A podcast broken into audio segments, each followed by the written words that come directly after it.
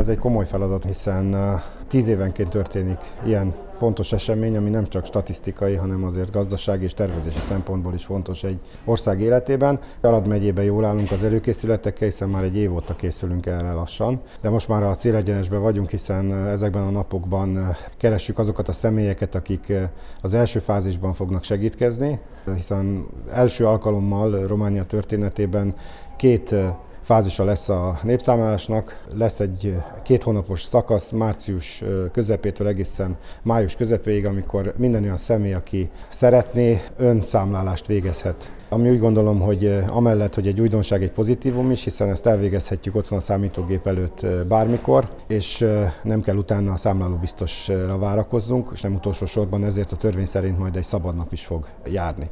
Én úgy gondolom, hogy ezzel sokan fognak élni, sok pozitív visszajelzést kaptunk. Biztos, hogy azok az adatok kerülnek rögzítésre, amiket mondunk, hiszen nincs egy köztes személy, és nem utolsó sorban kényelmes módja is a számlálásnak. Természetesen májustól egészen júliusig a következő két hónapos szakaszban a már megismert módon fognak számlálóbiztosok házhoz jönni, azokhoz a személyekhez, akik nem végezték el ezt az önszámlálást. Idén először nem lesz papír alapú számlálás, minden adat egy számítógépes rendszerbe fog felkerülni, hiszen a számláló biztosoknál nem papír alapú kérdőívek, hanem egy tablet lesz, amivel ezt végzik. Mi már kezdeményeztünk beszélgetéseket a kisebbségi szervezetekkel is, és az egyházakkal is. Nagyon fontos tudni azt, hogy ha valaki nem nyilatkozik, az administratív fázisában kerül beemelésre a számlálásnál, vagy esetleg a számlálóbiztos nem kérdezi meg, akkor a nemzetiségre, illetve a felekezeti hovatartozásra történő bejegyzések nem fognak megtörténni etnikai hovatartozás, illetve felekezeti hovatartozás csak is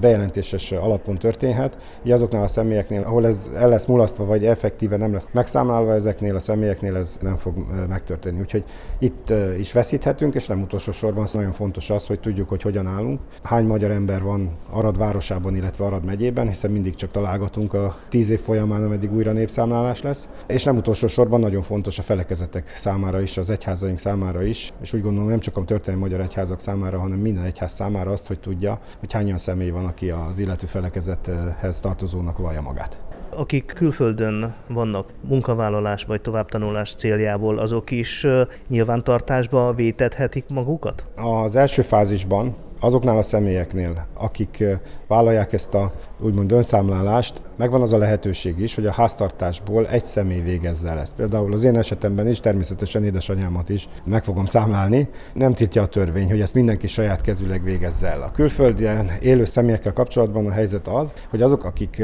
az elmúlt 12 hónapban itthon tartózkodtak, vagy foglalkoznak azzal a gondolattal, hogy visszatérjenek, akkor minden további nélkül ők felmehetnek erre a platformra, és ezt az önszámlálást elvégezhetik. Sőt, azokban az esetekben, ahol ez esetleg nem történik meg, de a második fázisban a számláló biztos kijön, és a háztartásban lévők tudják, hogy az a családtagjuk, aki esetleg külföldön tartózkodik, haza fog térni, akkor mindenféleképpen őt is fel lehet venni erre a számlálásra.